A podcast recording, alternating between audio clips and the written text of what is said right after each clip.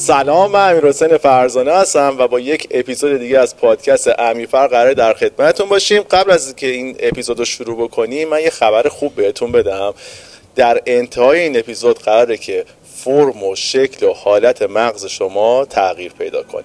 قراره تو این اپیزود با یکی از دوستام صحبت بکنم. خیلی دوست دارم بگم دوست، این افتخارش برای منه، ولی جا داره بگم استاد، چون مهمون امروزم جناب آقای سیاوش صفاریان پور جایگاه استادی دارن، نه به خاطر اجراشون، به خاطر اینکه سالهای ساله دارن تلاش میکنن تا آگاهی مردم رو افزایش بدن. توی این دنیایی که خیلی کانتنت با کیفیت جریان نداره، ایشون سالهاست که این رسالت رو بر عهده دارن و ما همیشه با افرادی مثل ایشون نگاه کردیم و الان برام باعث افتخاره که بشینم با سیاوش صفاریان پور صحبت بکنم و لذتش رو ببرم. امروز من مهمون شما. خواهش می‌کنم. سلام به شنوندگان و بینندگان این پادکست و خیلی خوشحالم که با هم گفتگو می‌کنیم. ما خیلی مدت زمان طولانی نیست از آشناییمون، ولی خب خیلی دوستی جذاب و عمیقی اتفاق افتاده و من خیلی افتخار میکنم. برای من واقعا باعث خوشحالی و خوشبختیه، جدا میگم. اصلا بار اول که همدیگر دیدیم و این دوستی با شما خیلی از قبلتر استارتش خورده و شروع شده. به عنوان بیننده تمام کسایی که سال‌ها شما رو دیدن حتما یه حس مشابه من نسبت به شما دارن و الان من خوشبخت‌تر بودم که اینجا میتونیم حضوری بشینیم با همدیگه گپ بزنیم. افتخار منه. خیلی ممنونم. ساختار این پادکست، این رشته گفتگوها بر اساس توسعه فردی بوده و من احساس میکنم بعد از اتفاق بسیار با ارزش که شما این روزا رقم زدین و یه دوست دیگه هم همراه شما بوده، دوست صمیمی من بهرام رادان، و شما یک مستندی رو خلق کردین که مورد ستایش همه هستش و من خیلی خوشحالم که توی این مقطع زمانی که آدما دارن توسط این مستند با ارزش که شما ساختین، کاپیتان من، سطح آگاهیشون رو بالا میبرن و من فکر میکنم که این میتونه محور گفتگوی خوبی باشه. بر این اساس که من الان دوست دارم بشینم اینجا از شما یاد بگیرم. این که ما نسبت به مغز و ساختارش آگاهی داشته باشیم، این آگاهی چطور میتونه به ما کمک کنه که زندگی بهتری رو بر خودمون رقم بزنیم و این میتونه محور گفتگوی ما با شما باشه. من اول بگم که من خودم هم از مخاطبا و طرفدارای پادکست شما هستم. خیلی خوشحالم که اینجامو داریم با هم گفتگو میکنیم توی همچین فضای جالبی که این در واقع چین خوردگی آدمو یاد مغزم میندازه. واقعا اصلا دلیل انتخاب این فضا این بوده. خب مهمترین نکته‌ای که در امیرحسین فرزانه هستش خوش سلیقگیه، یعنی یکی از نکات خیلی مهمه. خوش سلیقه که آدم هست فقط در واقع پیرامون و زندگیش رو زیبا نمیکنه، تغییر نمیده، حتی بیانش هم متفاوت میشه، واژه‌هاش متفاوته، استخدام عبارت‌ها و به نوعی توضیح دادنش متفاوت میشه و قصه پردازش فرق میکنه و من مشکل جدی زندگی امروزمون رو بی‌سلیقگی میدونم. به جای هر چیز دیگه‌ای که در نظر بگیریم، بی‌سلیقگی مسئله اصلیه. حالا ما داریم راجع به چیزی صحبت میکنیم توی مستند کاپیتان من که برای من هم خیلی ناشناخته است، مثل خیلیای دیگه، و هیچ موقع فکر نمی‌کردم که موضوعی بشه که بخوام برم سراغش، چون میدونید که من سالهای سال علاقه‌مندی به نجوم باعث می‌شد که برم سراغ ستاره شناسی، سرم به آسمون باشه، دیگرانم سر به هوا بکنم. حالا اینجا در واقع یک حادثه، یک اتفاقی، یک جور ارتباطی با یک گروهی از دانشگرا پیش اومد که من علاقه‌مند شدم به مغز و اینکه یک چیزی وجود داره به نام علوم شناختی، یه علومی که در واقع یه علمی که یک فضای بین رشته‌ایه و من عاشق دنیای بین رشته‌ای هستم. یعنی که خود روزنامه نگاری و ارتباطات هم یک فضای بین رشته‌ایه و به شما شانس میده که آدم‌های متنوعی رو ببینین، آدم‌های متفاوتی رو ببینین، از عینک‌های متفاوت، از زاویه‌های مختلف به جهان نگاه بکنین و این خیلی هیجان انگیز بودش. علوم شناختی، مغز، داستان هیجان انگیزی. همونقدر که در واقع کیهان شناسی وسعت خیلی زیادی داره، شما فکر کنید رسیدید به اصل ماجرا، هر جا برید جلو راجبش صحبت بکنید یا مطالعه بکنید و بخونید و ببینید، شما رو عمیق‌تر میکنه، هی شما میتونید پیش برید.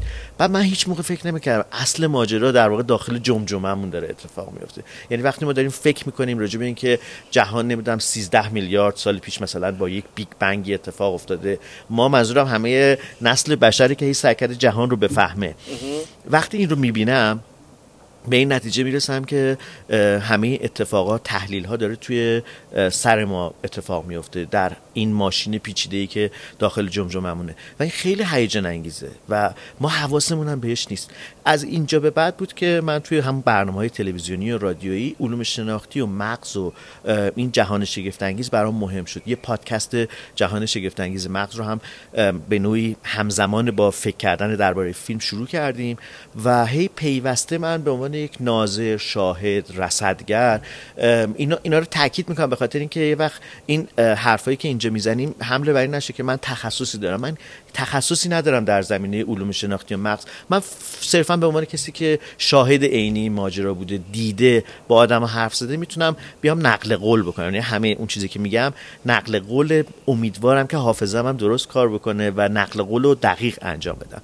و این اتفاق حافظه مسئله خیلی بنیادی بودش توی فیلم کاپیتان من و من خیلی متوجه این بودم که انسان کم کم از حافظه‌ش که شکل میگیره از زمان بدو تولد. و سوالم این بود اولین خاطره‌ای که تو ذهنمه چیه؟ شما اولین خاطرت رو یادت امیرحسین؟ قدیمی‌ترین خاطره‌ای که یادت میاد شما چیه؟ شاید میره، یعنی مثلا یه اتفاق جشن تولد، بازی توی ما یه حیاتی داشتیم تو آره که عاشق این بودم که تا سالهایی که بزرگ شدم هم این همراه هم بود، ولی از وقتی که سن و سالمون کم بود با دوستامون اونجا بازی می‌کردیم. شاید قدیمی ترین چیزی که یادم بیاد، چون بازم یه سری حس و حال یادم میاد، شادی یادم میاد، سر و صدا یادم میاد و اینکه یه خورسندی بوده، اونا رو میتونم به یاد بیارم. و نکته اصلی همینه، اینه که ما دارایی اصلیمون، همه فکر کنن که مثلا نمیدونم پول، داشتن بیمه است و اینجور چیزاست، مادیاته که همه اینا خوبه، اتومبیل و همین چیزایی که هر کسی رو به یک رفاهی میرسونه خوبه، ولی من چی از دست بدم؟ انگار که همه چی از دست دادم. من فکر کنم من حافظه‌مو از دست بدم، همه چی از دست دادم.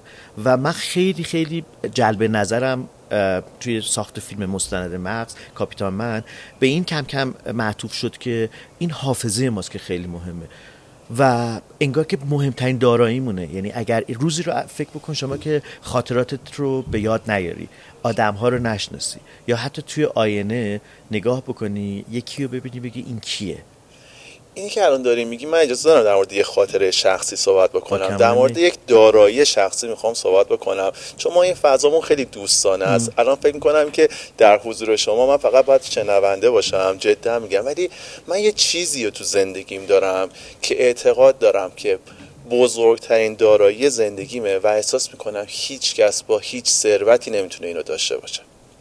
جدا میگم، من از وقتی که 16-17 سالم بوده لحظات حساس زندگیمو و به خصوص سال تحویلو، یعنی بعد از سال تحویلو نشستم و هرچی تو دل و مغزم بوده رو یادداشت کردم. این بزرگترین گنج زندگی منه. توی مهمترین بخش خونم هم گذاشتمش که هیچ وقتم نگاش نمی کنم، ولی میدونم همیشه این گنجه رو اینجا دارم که فقط مال منه. بعضی وقتا اتفاقی میرم نگاهشون میکنم. سیاوش فکر نکن میرم 20 سال پیشو نگاه میکنم، میرم 3 سال پیشو نگاه میکنم.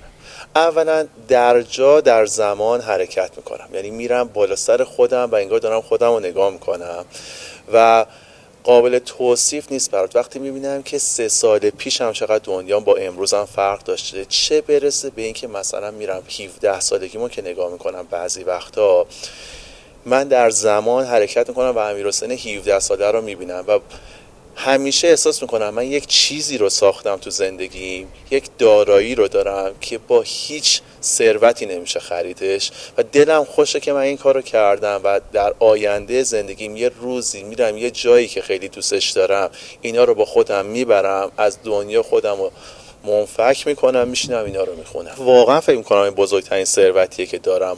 و یه چیز دیگه که الان داشتی صحبت میکردی، من ارتباط بین کهکشان و مغز که داخل جمجمه داریم شاید به همون اندازه شبیهن، به همون اندازه بی انتها و شگفت‌انگیز و اینکه شما سالها سعی کردی فضای کهکشان رو برای آدما ساده بکنی و الان میدونم که تو این مستند کاپیتان منم همین کار رو انجام دادین. یعنی آدما وقتی باهاش روبرو میشن موضوعی به این حد پیچیده رو احساس میکنن که میتونن ساده باهاش برخورد کنن، ولی خیلی سخت بود راستش بخوام. آره، به خاطر اینکه راجع به مثلا کیهان شناسی شما میگید که مثلا یک زمانی یک اتفاقی افتاده، انفجار بزرگ رخ داده، بیگ بنگ شده، جهان کم کم شکل گرفته، بعد کهکشان‌ها ستاره‌هایی مثل خورشید رو در دل خودشون دارن، ما مثلا میلیاردها کهکشان داریم. توضیح این خیلی سخت نیست. یا حتی همجوشی هسته‌ای داخل خورشید رو میتونی بگی که در واقع داره مثلا هیدروژن تبدیل به هلیوم میشه، این یه بخشش انرژی میشه، بخشش میشه مثلا هلیوم، دوباره هلیومه اتفاق میفته. باز توضیح اینم خیلی سخت نیستش. ولی وقتی قراره بگی که ما چطور به یاد میاریم یه خاطره رو، چطور به یاد میاریم، با چی به یاد میاریم، با مغزمون داریم به یاد میاریم دیگه. چی میشه که یه خاطره میادش پیشه رو، چی میشه خواب میبینیم تصویر این یه فیلمه، این از کجا میاد؟ اینجاست که خیلی سخت میشه توضیح دادن راجع به مغز. یا اینکه مثلا چطور ما دچار زوال عقل میشیم در دوران سالمندی و چطور مبتلا به آلزایمر میشیم، یا چطور مثلا میتونیم حرف بزنیم. این خیلی به نظر موضوع ساده یا، ولی کجای مغزه؟ آیا وقتی ما حرف میزنیم فقط بخش تکلممون در مغز داره کار میکنه؟ نه، در واقع داره حافظمون به ما کمک میکنه که ما واژه مناسب رو استفاده بکنیم. در واقع بخش بیرونی مغز توان تحلیل به ما میده برای اینکه بتونیم موقعیت رو تحلیل بکنیم، بر اساس اون اصلا واژه رو انتخاب بکنیم. خیلی سخت حرف زدن راجع به مغز، خیلی جالبه، ولی اینکه شما بتونید ساده به بیان ساده راجع به مفاهیم صحبت بکنید واقعا کار سختی بود که برای رسیدن به اینکه راجع به چی حرف میزنید و چه توصیفی دارید از جهان و چطور در واقع میشه توضیحش داد اون مفهوم رو، چالش اصلی ما بود. و گرفتاری این بودش که راجع به چی مغز باید حرف بزنیم. یعنی روز اول که گفتن که این فیلم راجع به مغزه، من گفتم عالی، چقدر خوب. بعد 75 دقیقه 80 دقیقه یه فیلم سینماییه، گفتم زمان کافیه برای گفتن همه چیز. بعد اومدم فکر کردم که راجع به چیش می‌خوایم صحبت بکنیم، کجای مغز می‌خوایم حرف بزنیم. اینجا اون چالش اصلی بودش که من و گروه نویسندگانمون، خود بهرام رادان، درگیرش شدیم که ما اصلا قراره چی بگیم، از کجا بگیم، چطوری صحبت بکنیم، به چی برسیم، خط سیرمون چی باشه. و اینجا بود که گرفتاری اصلیمون شروع شد. تازه خیلی خیلی جذابه. دوست دارم در مورد این که ما شناختی که نسبت به مغز میتونیم کسب بکنیم، این اتفاقیه که میتونه با مطالعه برامون به وجود بیاد، میتونیم مثلا با دیدن مستند مثل مستند شما واسمون رخ بده. من مثلا قبل از اینکه بیایم این گفتگو رو با هم داشته باشیم، من دوست داشتم مثلا برم چند تا تد تاک نگاه بکنم که یک آمادگی ذهنی داشته باشم با مغز. میدونی ما موضوعی به این شگفت انگیزی رو خیلی خیلی نرفتیم توش عمیق بشیم. نمیدونم چرا، شاید مثل تمام چیزهای فوق العاده ای که در اختیارمون هست ولی زیاد قدرش رو نمیدونیم، یکیش هم همین توانمندی‌های مغز باشه. و من دوست دارم از این فرصت ماها و کسایی که دارن الان ما رو میبینن و میشنون استفاده بکنیم، این تجربه و این مسیری که شما طی کردی رو بتونیم ازش یه آورده‌ای برای اینکه تو زندگی اون از همین الان پیاده بکنیم و داشته باشیم. چند تا چیز جالب وجود داره. مهمترینش اینه که یه ضرب‌المثل انگلیسی‌ها هست که میگن که اگه استفاده نکنی از دست میدی، یعنی اگه مصرفش نکنی از دست میدی. و این که مصرف کردن همیشه ما فکر کنیم ما مصرف کنیم تموم میشه، ولی یه چیزایی هست که مصرف بکنیم و استفاده بکنیم تموم نمیشه، بهتر میشه. مغز ما دقیقاً همین وضعیت رو داره. هر چقدر ما از مغزمون استفاده میکنیم وضعیت بهتری پیدا میکنه، دیرتر تموم میشه و خراب میشه. من اصلاً چیزی که توی این فیلم یاد گرفتم همینه، اینه که باید استفاده کرد از مغز. استفاده از مغزم الان نمیدونم باید چطوری. هر چالشی که درش استرس کمی وجود داره، یعنی منظورم زندگی روزمره یه بخشش چالش گرفتاریایی داره. مثلا فرض کنید که پیچیدگی‌های ذهنی یک فردی که در افغانستان زندگی میکنه خیلی بیشتر از یه فردی که در اروپا هست، به دلیل اتفاقای مختلفی که رخ داده، به دلیل سالهای زیادی که این کشور اسیر جنگ بوده. بنابراین مردمی که اونجا هستن نوع فکر کردنشون، سبک تحلیل کردنشون، برخورد کردن با حوادث متفاوت‌تر از مردمی که در اروپا هستن، چون اونجا سطح چالش در واقع کمتره.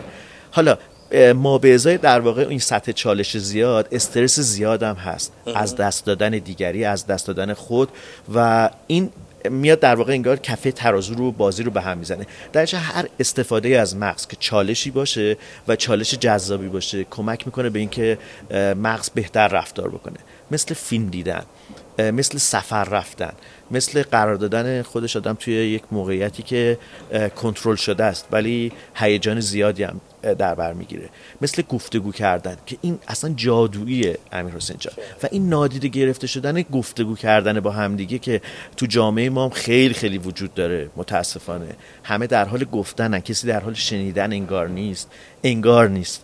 ما میشنویم ولی خیلی انگار که همزمان که داریم میشنویم داریم آماده میشیم برای بیان نظرات خودمون، جواب دادن. این گرفتاری بزرگ ماست برای توقف توسعه مغز. این توسعه فردی که این روزا خیلی هم راجعش صحبت میشه، اولش با حرف زدن به نظر من آغاز میشه. آدمی که میتونه حرف بزنه با دیگری، توانمندی مکالمه سالم رو داره، به نظر من میتونه خیلی خوشبین باشه به اینکه مسیرش رو داره درست میره. در این حال متخصصان میگن که میتونه کمک بکنه به ارتقا و بالا بودن مهارت‌های شناختیش. آخه یه ماجرای از همینجا دقیقاً آغاز میشه که تفاوت بین انسان و سایر موجودات رو داره رقم میزنه. یعنی اینکه مثلا انسان ها ابزارهای بهتری میساختن، این باعث نشده که مثلا ما بریم الان کره ماه، بعد مثلا میمون ها هنوز تو این وضعیت قرار دارن، یا اینکه مثلا ما شاید یه زمانی از شیر میترسیدیم الان تحت کنترل ماست. دقیقاً از همین توانمندی که صحبت کردن و اینکه مغز انسان ها تونسته که ارتقا پیدا بکنه، از همینجا شروع شده که یک موجود غارنشین الان میره تو کهکشان سفر میکنه، ولی سایر موجودات زنده این اتفاق براشون نیفتاده. نکته درست همینه که اون چیزی که به عنوان انقلاب شناختی انسانشناسا راجبش صحبت میکنن، انگار که همزمان هستش حرف زدن با همدیگه و تعریف کردن قصه، داستان گفتن، تفکر انتزاعی. اینها در واقع در هولوش مثلا 40-50 هزار سال پیش یک اتفاق بزرگ رو برای انسان به وجود آورد که اونو صفش رو جدا کرد شاید از بقیه، و اون انقلاب شناختی بود که برای موجود انسان رخ داد و اون رو میگن متمایز کرد. و اصلی ترین اتفاقی که الان داره تو زندگی ما رخ میده، علم پزشکی پیشرفت کرده، آدم ها میتونن فیزیکشون رو نگه دارن مثلا تا 80 سال 90 سال 100 سال، ولی مغزه که دچار اشکال میشه، مغزه که دچار فاصله بین آدم ها با هم دیگه میشه. از یه جایی به بعد فرد احساس میکنه که دیگه توانمندی گذشته خودش رو نداره. توی باز فیلم کاپیتان من یاد گرفتم که اگر مغز رو به یه درخت تشبیه بکنیم، هر چقدر یه درخت پربارتر باشه، شاخه‌های بیشتری داشته باشه، برگ‌هاش میریزه، با یه نرخ مشخصی میریزه نسبت به یک فرد دیگه، نسبت به یک درخت دیگه، ولی دیرتر در واقع درخت تنک بدون برگی میشه. این ذخیره شناختی که راجبش متخصصای علوم شناختی یادآوری میکنن همینه، تجربه هایی که ما در زندگی داشتیم. این که میگن که مثلا طرف در خشت خام در واقع چیزی رو میبینه که فرد دیگه در جوانی نمیتونه توی یک چیز دیگه ببینه، در آجر ببینه، از همین نشأت میگیره که در واقع اون ذخیره شناختی باعث تحلیل بهتر میشه. ولی ما گرفتاریمون اینه که از یه جایی به بعد این واژه بازنشستگی که به نظر من واژه عجیبیه و من دارم همش سعی میکنم ازش فرار بکنم، آدم رو وادار میکنه به اینکه انگار دورانش گذشته و این آغاز پایان در واقع یک انسانی که با اینکه زنده است دیگه انگار زنده نیست. و حالا در واقع یک جای دیگه که من همش این روزام خیلی توجهم بهش جلبه، وقتی میبینم شهر جوریه که سالمندان نمیتونن درش تردد بکنن، انگار حبس در خانه اتفاق افتاده براشون. برای مادر خودم دارم این موضوع رو میبینم که در واقع پله هایی که وجود داره، آسانسوری که در ساختمونشون نیست، خیابونایی که براش ترس و دلهره ایجاد میکنه، باعث میشه که اون همش تو خونه باشه و این ذخیره شناختیش داره هی کم میشه و هی در واقع ما میبینیم تو جامعه آدم سالمند نمیبینیم تو پیاده رو راه بره. برخی رو که ورزش میکنن، سلام صبح بخیر هم میگن، یا کوه میرن، اونا رو میذاریم کنار. ما داریم راجع به جمعیت بزرگی از سالمندا میگیم که نیستن. به تدریج همین افراد دچار زوال عقل میشن و راه حلش صرفاً اینه که ما از مغزمون استفاده بکنیم، چالش‌های جدید بسازیم. استفاده از این مسیریابی که الان خیلی هم رایج شده، یکی از گرفتاریاش اینه که توان در واقع جهتیابی انسان رو به تدریج کم خواهد کرد. یعنی باز همین متخصصا معتقدن که اگر یک چالش جالب برای مغز اینه که شما هر روز از یک مسیر نرید خونه، میرید همیشه از یک مسیر میرید، یه روزایی یه دفعه یه مسیر دیگه‌ای رو بدون نقشه انتخاب بکنید، میدونید مبدأتون کجاست، مقصدتون کجاست. این تجسمی که باید بکنید که از چه مسیری برسید خونه، خودش باعث یک بازی در مغزتونه، انگار که در واقع این سیم کشی‌ها، این لوله‌ها داره از توشون جریان آب اتفاق میفته، عین رودخونه‌ایه که جریان آب باعث میشه که همیشه در واقع مسیر آب باز باشه. ما مسیر آب رو هی مسدود میکنیم و بعد کم کم رسوباتی که میاد رودخونه رو پر میکنه، هی این نازکتر و نازکتر میشه این مسیر عبور رودخونه. و استفاده کردن از مغز، حرف زدن با همدیگه که به نوعی باز استفاده کردن از مغزه، خیلی کمک میکنه که ما دیرتر از دست بدیم. خیلی جالبه. میدونی وقتی مثلا در مورد مغز داریم صحبت میکنیم، قطعا یک متخصص این حوزه، یک پزشک، خیلی میتونه با جزئیات بیشتری و به صورت علمی در مورد این موضوع صحبت بکنه، با احترامی که اصلا براشون قائلیم و این فضا فضای اوناست. ما میخوایم به صورت ساده یه سری مفاهیم رو در موردش صحبت بکنیم، چیزی که میشه تجربهش کرد. این تغییر فرم مغز که اینقدر در موردش صحبت میشه، انعطاف‌پذیریش، این من چون تازه با این مفهوم آشنا شدم و اینکه شما وقتی یک مهارتی رو میخوای یاد بگیری، بعد مغزت فرصت بده که این مهارت رو به صورت فیزیکی، خیلی جالبه، یعنی مغزت باید تغییر حالت پیدا بکنه و به خاطر همینی که ظاهرا اون مغزی که ما داریم میبینیم برای کلی آدمای دنیا نسبت به اون مهارتایی که سعی کردن خودشون توسعه بدن، اینا با هم تفاوت داره و این ماجرا برای خود من خیلی میتونست جالب باشه. میتونیم در مورد این یکم اطلاعات کسب بکنیم؟ چرا که نه، حتما. نکته که وجود داره اینه که میگن مثلا جدول حل کردن برای پیشگیری از آلزایمر خوبه، یا مثلا نمیدونم اسم فامیل بازی کردن، اینجور چیزا رو راجبش صحبت میکنن. میگن که آدمایی که این کارا رو انجام میدن دیرتر دچار زوال عقل میشن. حرف غلطی نیستش، ولی مسئله اصلی اینه که تنوع توی این موضوع خیلی مهمه. مثلا فرض کنید آقای استاد نجف دریابندری در اواخر عمرشون دچار آلزایمر شدن. کسی که اینقدر دایره واژگانش وسیعه، مترجمه، همش در حال خوندن، مطالعه کردنه، ولی شاید در واقع علت اصلی که دیرتر از بقیه آقای نجف دریابندری به آلزایمر مبتلا شدن، یعنی دیرتر در واقع خودشون نشون داد، تصویر بیرونیشون نشون داد که اون بی‌حافظگی، کم حافظگی و نشناختن دیگران باشه، شاید علت اصلیش این بوده که ایشون مترجم بودن، اتفاقا از واژه‌ها استفاده می‌کردن، متن رو می‌خوندن، تبدیل می‌کردن، این هی به چالش کشیدن مغزه. ولی مسئله دیگه‌ای وجود داره که میتونه باز سرعت این ماجرا رو کم بکنه و اون تنوع چالش هاست. یعنی اینکه شما یه کار روتین ترجمه میکنید، واژه‌هاتون هم زیاده، اوکی، اینم یک بخشی از در واقع مغز بهش عادت کرده. جاده هم در واقع در حال کار کردنه، جاده جدیدی ساخته نمیشه. این که در واقع گفته میشه که مغز انعطاف پذیره، به این معنیه که میتونه پیوسته تغییر کنه و بهتر بشه. فقط کافیه که ازش استفاده بکنید. شما همش در مورد زوال ذهن و مغز داشتیم دیتا دریافت می‌کردیم، ولی امروزه همش داریم در مورد این صحبت می‌کنیم که شما وقتی میری مهارت جدید یاد می‌گیری، مغزت یک بافت جدیدی رو داره برای خودش خلق می‌کنه و این رو به جلو بردن مغزه. یعنی ما همیشه نگران این بودیم که داشتیم فکر می‌کردیم چطوری این داره از بین میبره و ما به فراموشی مبتلا میشیم، ولی الان داریم در مورد این صحبت می‌کنیم که شما وقتی میری مهارت جدید یاد می‌گیری، مهارت مثل دوچرخه سواری، موتور سواری، کارهای مختلفی که وجود داره، اصلا میری زبان جدید یاد بگیری، شما داری مغزت رو به صورت پویا بهش فرمان میدی، یعنی آمادهش میکنی برای رشد مغزت و این اون چیزیه که میتونه زندگی هممون رو نجات بده. نه تنها در سالمندی، بلکه در دوران میانسالی و جوانی هم این مسئله خیلی مهمه.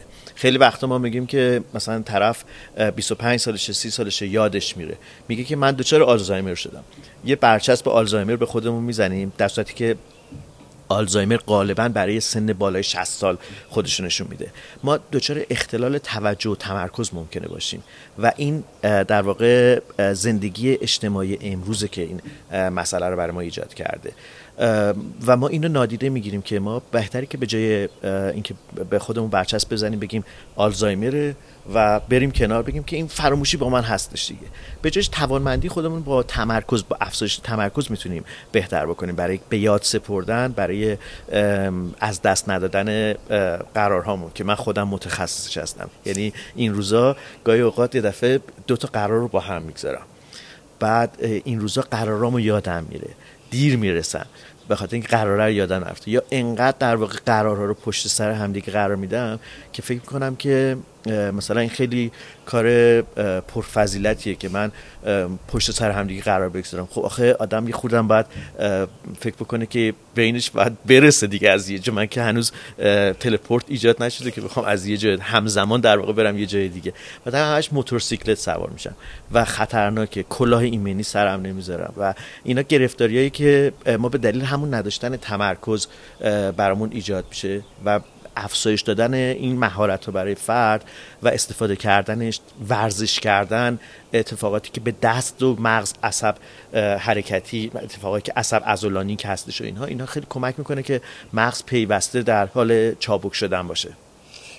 من داشتم همون موقع که کم سعی می‌کردم خودم آماده کنم برای این گفتگو، صحبت از این بودش که شما هر تجربه‌ای که کسب می‌کنی، هر موقعیتی که توش قرار می‌گیری، هر چیزی که یاد می‌گیری، شما مغز تغییر حالت پیدا می‌کنه و اصلا برای همین شروع گفتگو به این نکته اشاره کردم که شما در انتها مغزتون تغییر حالت پیدا می‌کنه، چون همین که آدم‌ها یه چیزی رو می‌شنون، یه چیزی رو یاد می‌گیرن، بهش فکر می‌کنن، حتماً اون اتفاق رو توی مغز خودشون تجربه میکنن و واقعا داره این اتفاق میفته ظاهرا. دقیقاً. و نکته‌ای که وجود داره اینه که شما قبل از اینکه این گفتگو رو شروع بکنیم یه داستانی رو راجع به آقای فرمان‌آرا گفتید، آقای بهمن فرمان‌آرا، استاد فرمان‌آرا، که در واقع احتمالاً شاید در واقع داستانی باشه که به زودی از شما بشنویمش. این که در واقع فردی مثل آقای فرمان‌آرا در سن بالایی که نسبت به اطرافیان ما آدم پرسن و سالی هستن، ترجیح میدن و تصمیم میگیرن که تغییرات اساسی ایجاد بکنن در نوع مسیر فکری که دارن، این نشون دهنده اینه که انسان در هر سنی میتونه تغییر ایجاد بکنه. من برای اینکه یادآوری کرده باشم شاید بچه‌ها اینو در جریانش نباشن، ماجرا از این قراره که ما داشتیم در مورد آقای فرمان‌آرای بزرگ و بزرگوار صحبت می‌کردیم، اینکه چه اتفاقی میتونه بیفته که آدما رویکردشون نسبت به یک موضوع، مثلا زندگی، تغییر پیدا کنه. اینکه مثلا شما فیلمایی که داری می‌سازی همیشه یک رنگ و بویی داشته باشه که مثلا در حوزه پرداختن به اتفاقی مثل مرگ بخوای فیلم بسازی، ولی میتونه اتفاقی بیفته که در آدم یک تغییر شگفت انگیزی به وجود بیاره و شما یاد دلت بخواد فیلمایی بسازی که حال آدما خوب بشه. یعنی از پذیرش مرگ به عنوان یک اتفاق قطعی در زندگی شما تغییری پیدا بکنه، فیلمات که مثلا تو فیلمت بگی که دلم میخواد برقصم. ما چون قبل از اینکه این گفتگو شروع بشه در مورد این ماجرا صحبت کردیم، الان جاش بودش که یه اشاره‌ای بهش بکنیم. حتما. من حالا نمیخوام اسپویل کنم داستان رو، ولی خیلی من تحت تاثیر قرار گرفتم، باید اعتراف بکنم که اتفاقا مؤید اینه که آدم میتونه هر لحظه تغییر رو ایجاد بکنه. مسئله جدی که ما با زندگی داریم و مغز ما به ما کمک میکنه و این ما رو در نسبت با باقی موجودات قرار میده انتخابامونه. یک گربه‌سان تصمیم میگیره که بدوه، اینکه کی باید تصمیم بگیرم، چون میدونه مثلا یوز پلنگ که من میتونم با سرعت زیاد بدوم ولی مدت زمان طولانی نمیتونم بدوم، بنابراین باید انتخاب دقیق بکنه برای لحظه شلیک خودش که میخواد بدوه، برای اینکه یه جبی رو در واقع بگیره و شکار بکنه و غذاش بشه. انسان هم همینطوره، ما پیوسته در حال انتخاب هستیم برای هر چیزی. خیلی وقتا توی اینستاگرام و توییتر این روزا میبینیم که میگن که قضاوت نباید کرد، قضاوت نکردن رو یه فضیلت میدونن، میگن آدمی خوبه که قضاوت نکنه. من فکر کنم یه سوء تفاهمه، به خاطر اینکه ما پیوسته در حال قضاوت کردنیم. اصلا انتخاب کردن کیفیتی از قضاوت کردنه. من انتخاب میکنم که کدوم آب میوه بردارم استفاده بکنم و در واقع بنوشم، این انتخابه. من بر اساس یک چیزهای که مشاهده میکنم، خاطرم، حافظم، ذائقم، همه اینا منجر به این میشه که من قضاوت کنم که بین این 4 تا کدوم بهتره، برای من جالبتره که الان انتخاب کنم بنوشم. جالبه که ممکنه یک ساعت دیگه این انتخاب من عوض بشه بر اساس نیازی که بر من وجود داره، در من وجود داره. و مغز ما ماشین انتخابه. این که ما قضاوت نمی‌کنیم به نظر من یه خورده دروغ گفتن به خودمونه، چاخان کردن اینه که من قضاوت نمی‌کنم. من حتما دارم قضاوت می‌کنم. ممکنه قضاوتمو دخیل نکنم. حالا گرفتاری ما کجاست که یادمون میره که برای قضاوت کردن مغز ما یه ماشین شیمیایی هم هست، یعنی اگر مواد لازم بهش نرسه، حالش خوب نباشه، به هر دلیلی نوروترانسمیترها یا واسطه‌های شیمیایی درست کار نکنه، که اتفاق خیلی وقتا با قرص خوردن بر اساس دارویی که یه متخصص میده ما میتونیم تنظیم بکنیم شیمی مغزمون رو. خیلی وقتا این به هم ریختگی شیمی، نخوردن صبحونه مثلا خیلی ساده است به نظر من، عجله داشتم صبحونه نخوردم، تو خیابون دعوا ممکنه بشه به خاطر اینکه قند نرسیده، با اولین تنشی که اتفاق میفته ممکنه که من همه چیم بریزه به هم و کنترلم از دست بدم و بگم که من چرا اینطوری تصمیم گرفتم. یه مطالعه خارج از ایران انجام شده، خیلی بر من جالبه، که یه سری قاضیایی رو اومدن، قضاتی رو اومدن ارزیابی کردن که حکمی که میده فردی که قاضی، حکم صبح مثلا ساعت 10 صبحش با حکم ساعت 12 و حکمی که ساعت 5 عصر میده متفاوته، چون مغزش متفاوت داره کار میکنه.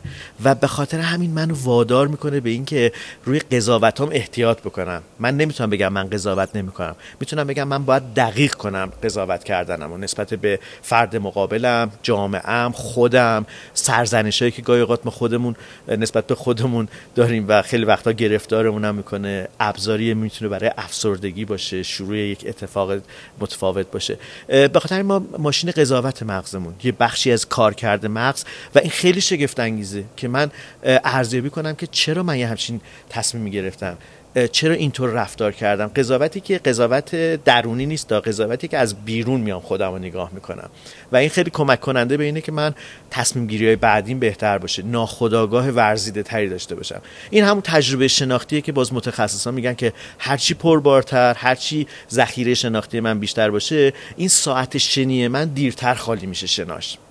جالب بود این ناخودآگاه ورزیدن، چیز جالبی بود، خیلی مهمه. آره. یعنی اینکه سالمندان میگن که پخته هستن، عمیق‌تر نگاه میکنن. من خیلی وقتا میگن که خیلی بیخیالم، مثلا میگه آقا رها کن بره، بچه‌ها میگه چی رو رها بکنم، میدونید یعنی چی؟ به خاطر که اون سالمند بارها این وضعیت رو احتمالاً تجربه کرده در کیفیت‌های متفاوت، و این ناخودآگاه ورزیده صرفاً با هوشیاری نسبت به تجربه‌هایی که در زندگی داریم به دست میاد.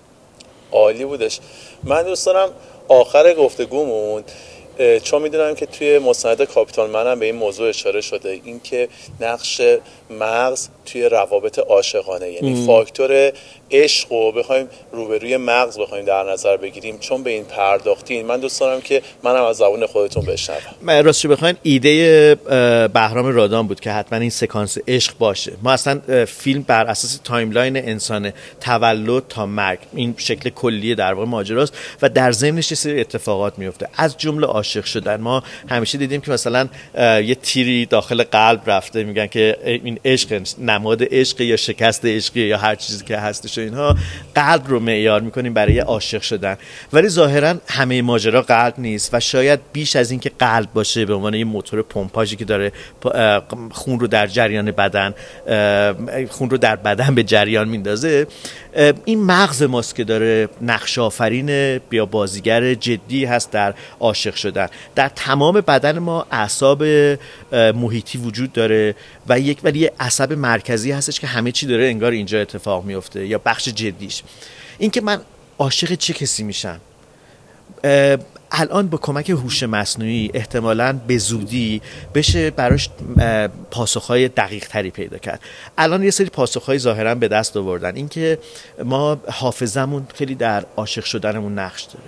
ممکنه که من اون فردی رو که به یک باره میبینم دل باختش میشم، ردی از مادرم رو داشته باشه، معلم کلاس اولم رو داشته باشه، حتی مثلا فرض کنید که یه معلم بهداشت زمانی تو مدارس بود که مثلا نقش اورژانس مدرسه هم بازی میکرد، بچه‌ها حالشون بد میشد میرفتن اتاق مربی بهداشت، از اون محبت گرفتم. یعنی یه دفعه شما یه قیافه‌ایه که اصلا نمیدونید که این قیافه شبیه هیچ کسی نیست، ولی در ناخودآگاه شما شبیه کسایی هست، ویژگی‌های رفتاری، اخلاقی، بویی که میده، حتی در واقع خیلی وقتا راجع به عشق صحبت میشه که میگن شیمی ما به هم نمیخوره، به نظر یه چیز لوکسی میاد، ولی ظاهرا مثل این که موثره.